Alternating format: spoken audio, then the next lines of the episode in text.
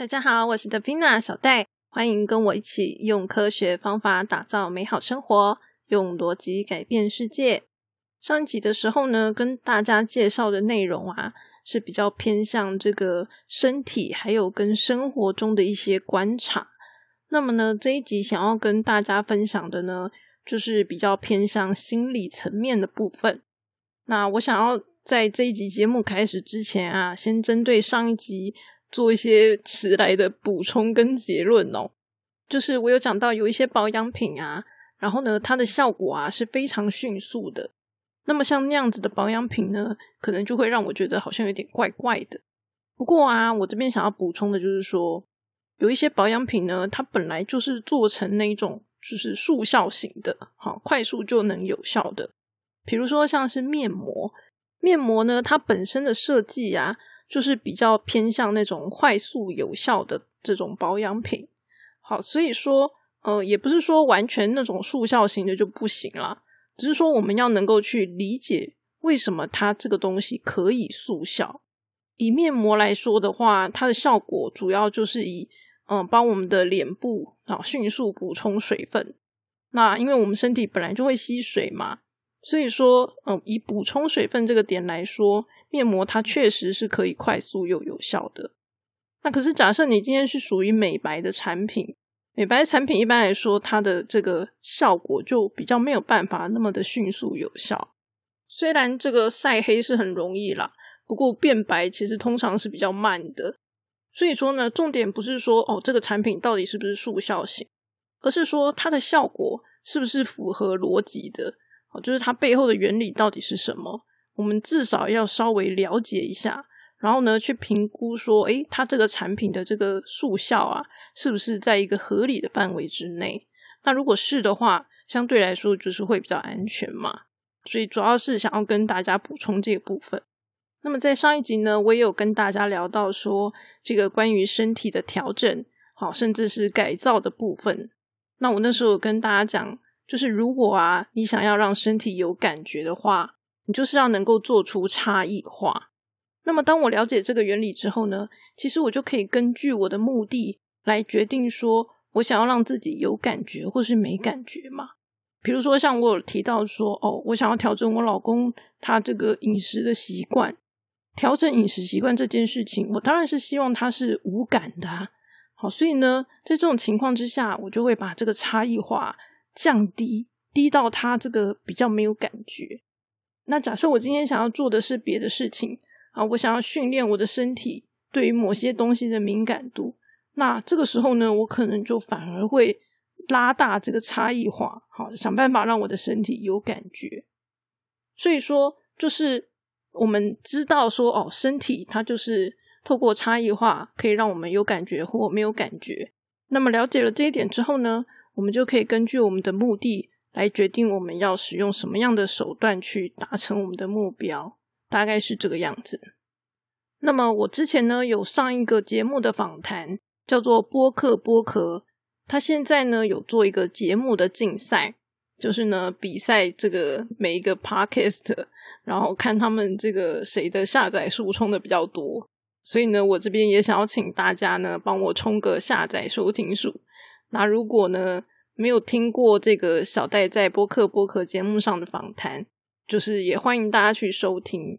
那我在那个节目上主要是分享我是怎么样制作 podcast 啦，所以就是想要麻烦大家，如果可以的话呢，也欢迎到这个 FB 的贴文帮我按赞这样子。那么相关的链接呢，我有放在 show note 上面，请大家多多帮忙喽，感谢大家的支持。那么最近啊，我在跟朋友聊天的时候啊。我发现有一个故事，大家可能没有听过，所以呢，我想要来跟大家分享一下。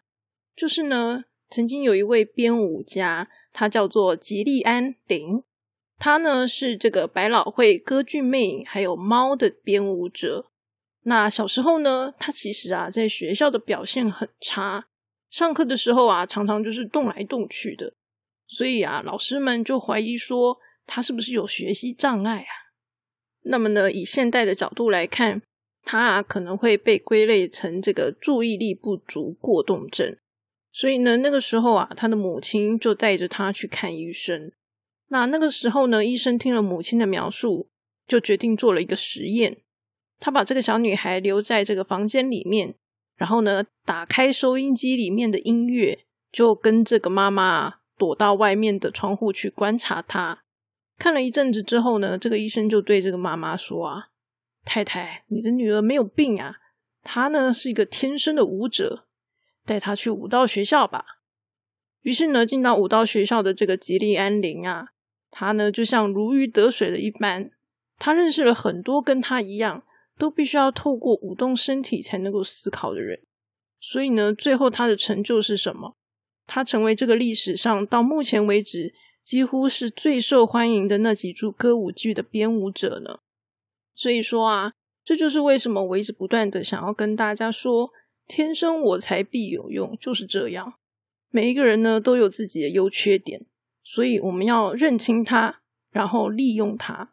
这对我们来说是一件很重要的事情，而且呢，它会影响我们对于未来的期待，还有我们的走向。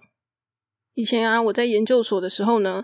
有做一个生涯辅导的研究，那么那个时候呢，研究的结果我就发现说，大部分的学生都非常的缺乏自我探索。我们这些外人呐，再怎么样帮助他，其实都是非常有限的。就是学生自己一定要先进行自我探索，他才能够知道自己未来要走什么样的路。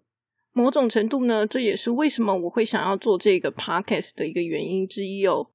虽然说我们每一个人都有父母，却不见得每个人都像这个吉利安林一样那么的幸运，从小就能够在这个发挥所长的地方长大。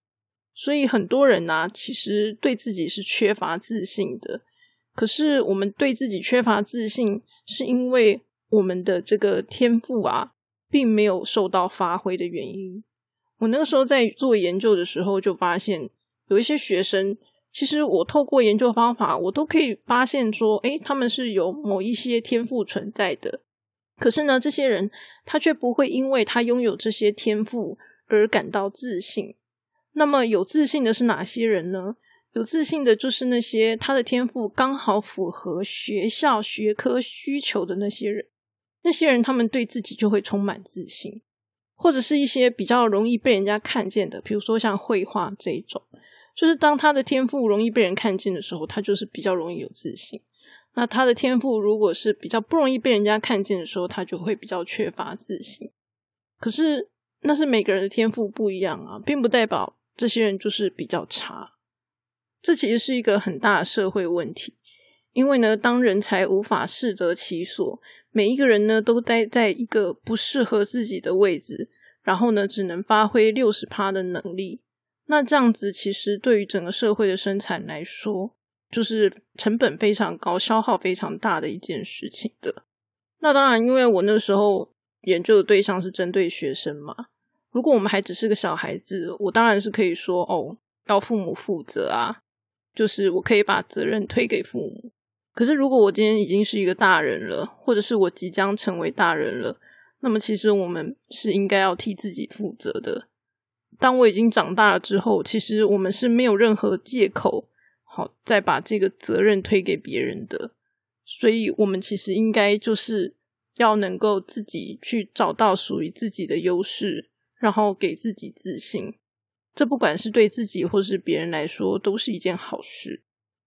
不过，麻烦的一件事情就是说，大家并没有学习过如何进行自我探索。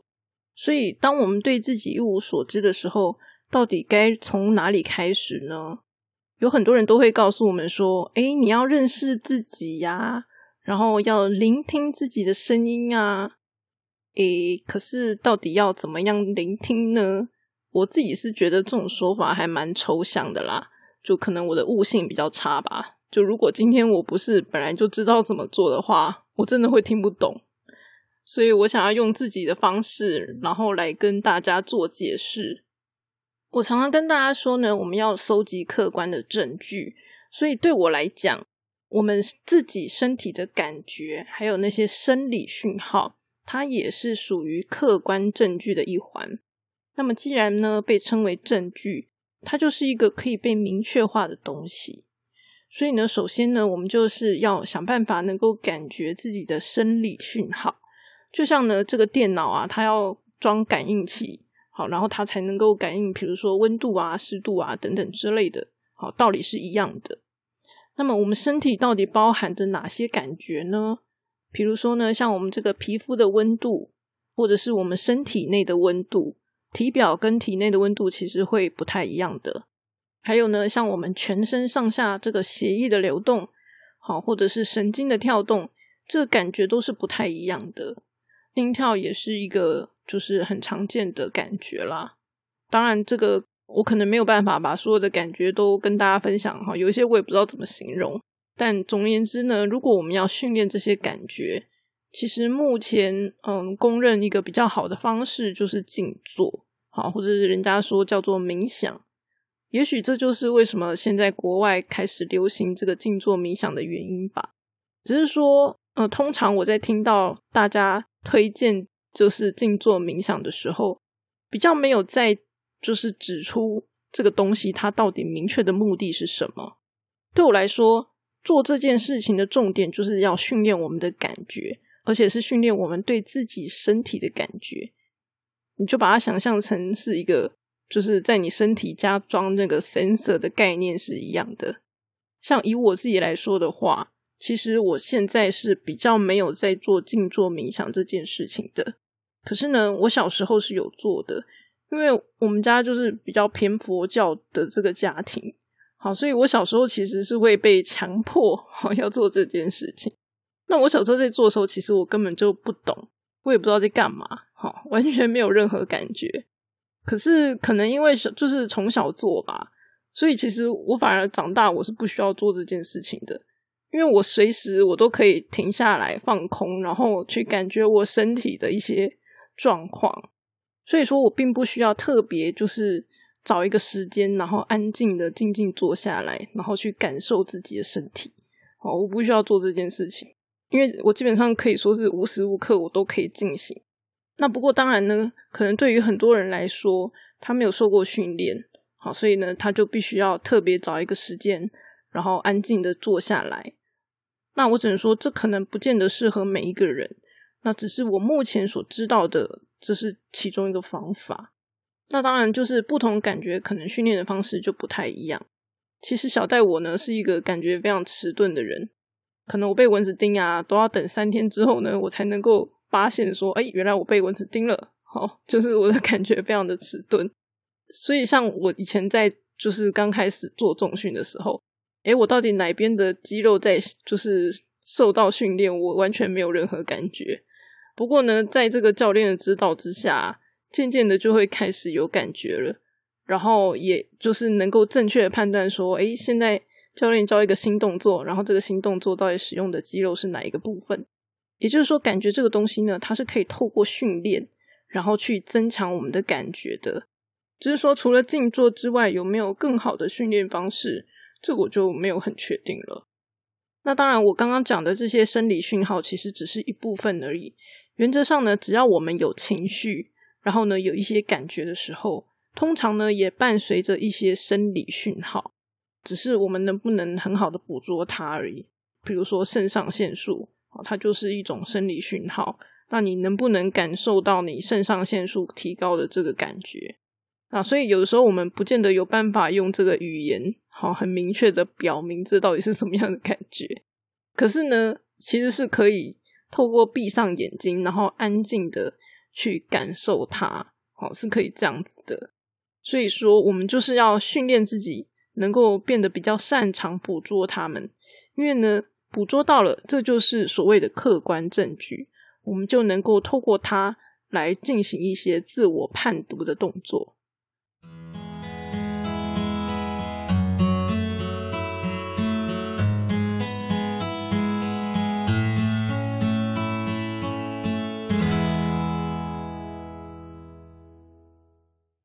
那么有了客观证据之后呢，接着我们就是要问，该怎么样去解读它嘛？好，到底为什么会有这个感觉？所以说，我们要能够设法找到这个感觉的源头。那通常呢，人类就会有一些共同的感觉嘛，就是会有一个将心比心的效果啊。通常同样类似的事情，大部分的人感觉都是雷同的。所以呢，如果你能够多了解一些心理学，或者是听听别人分享的一些经验，好，可能对于你了解自己的感觉也是会有一些帮助。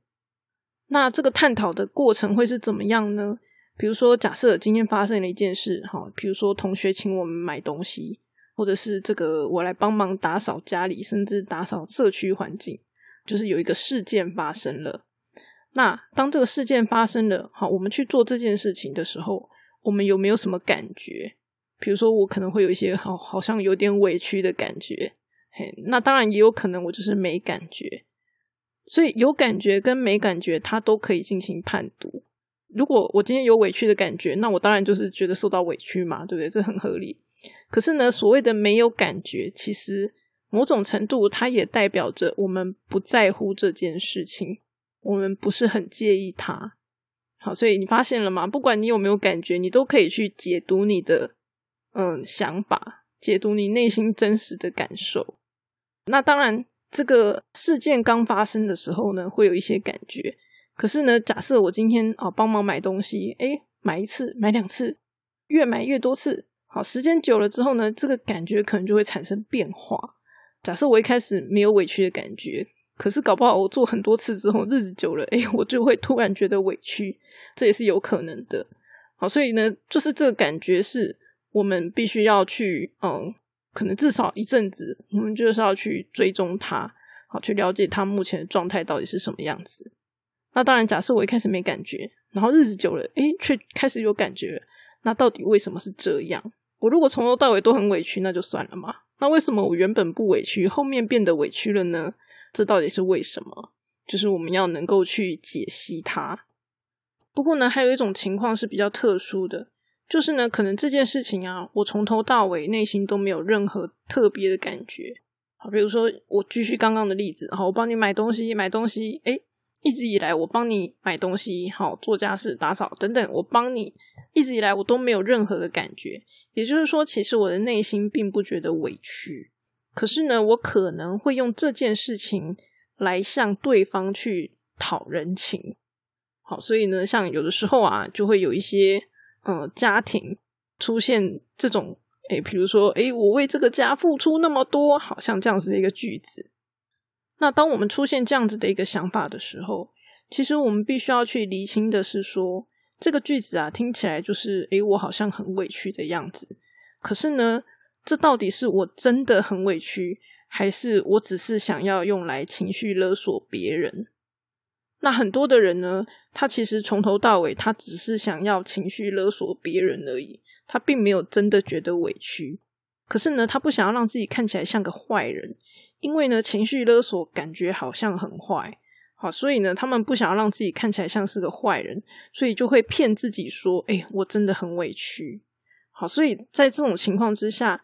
就会在我们的内心产生了一个虚假的这个委屈感，就是这个委屈感其实是假的，是我们自己骗自己产生出来的东西。然后呢，很多人就会误以为这个东西是真的，以为它是真的之后，哎，我告诉我自己说我很委屈，我很委屈，我很委屈。然后呢，我就会沉溺在这样的一个情绪里面，甚至呢，有的时候就会忘记说，这个委屈其实当初只是用来情绪勒索用的。就是我的目的是要去，嗯，让别人照着我的意思来做，可是最后我却是沉溺在这个情绪里面。那很惨的是说，通常这样子的状况是没有办法让我们的目的达成的。就是情绪勒索真的不见得会成功。好，那当你失败的时候，你就还是觉得很委屈，可是这个委屈却是假的，然后就一直沉溺在自己的委屈里面。然后就可能变得比较怨天尤人，啊，有的时候会有这样子一个情形出现。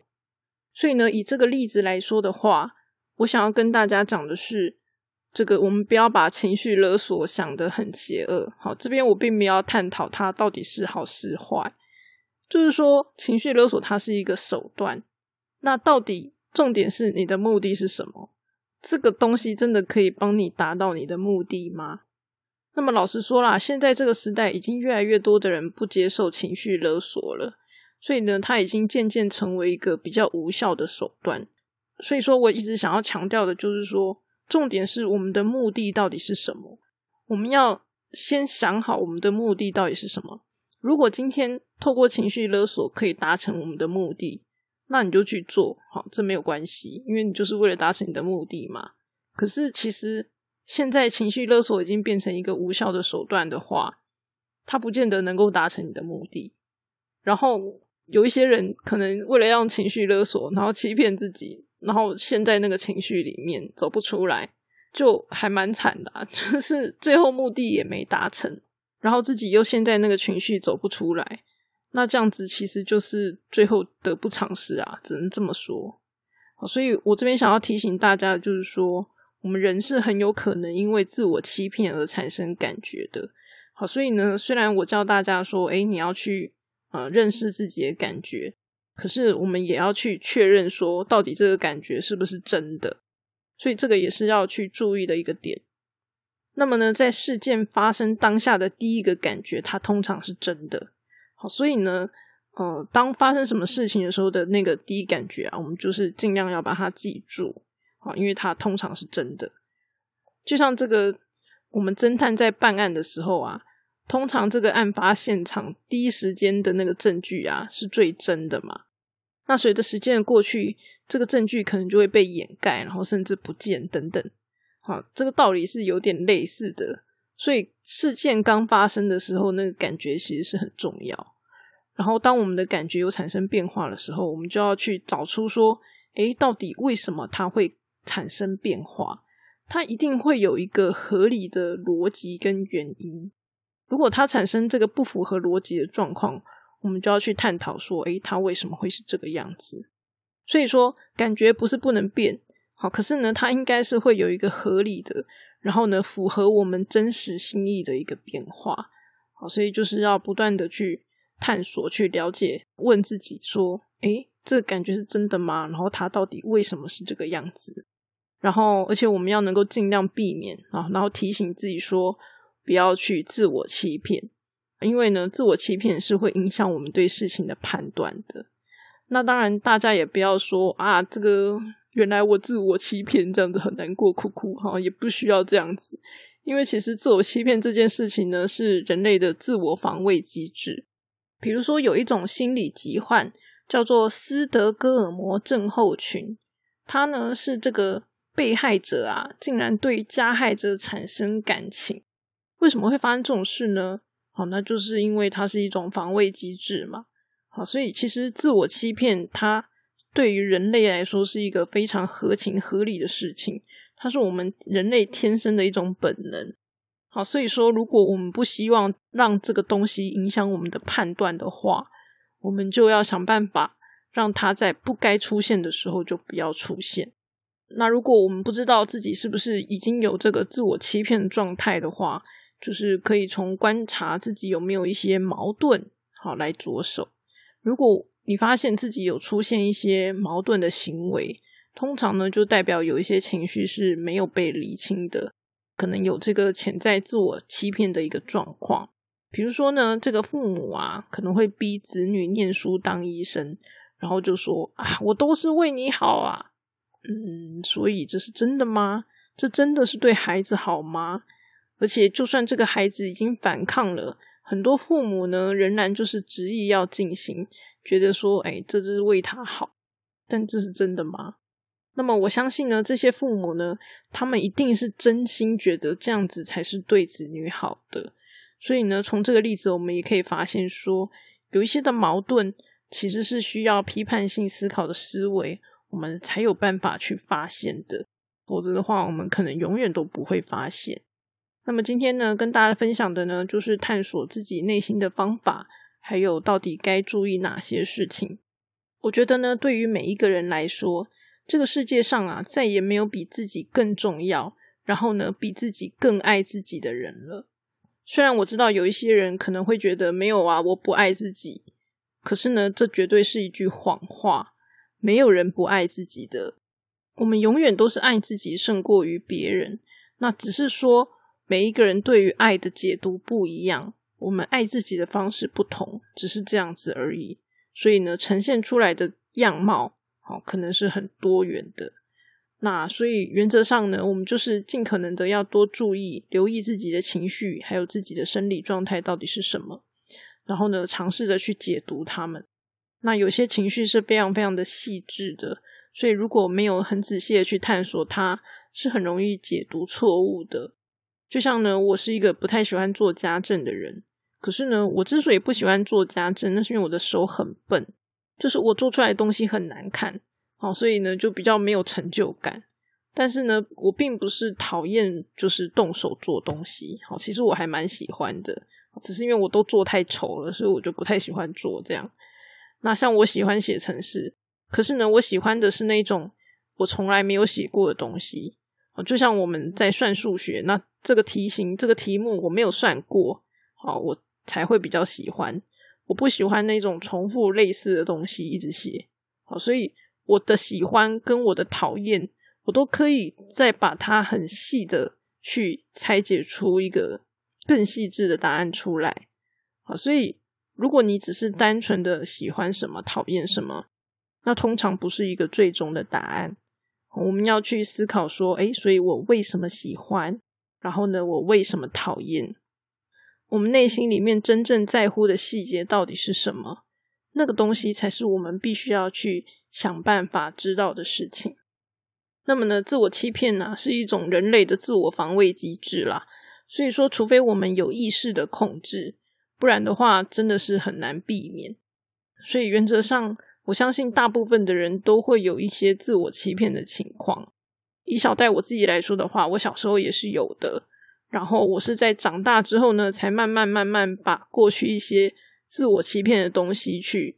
把它理清，然后消除掉，大概是这样。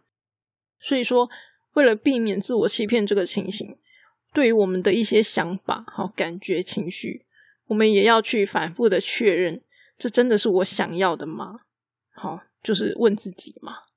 那刚开始的时候，一定就是有很多我们过去没有搞清楚的事情。比如说，一个很常见的例子就是，我以为我想当个绅士。但其实我只是交不到女朋友，所以说我真的不想要交女朋友吗？那如果我真实的心意是，诶，我想要交个女朋友，那就想办法去交个女朋友啊，想办法去搞懂这个交女朋友的逻辑到底是什么，怎么样才能够交到女朋友？那当然，你也可以说啊，这个太难了，我放弃。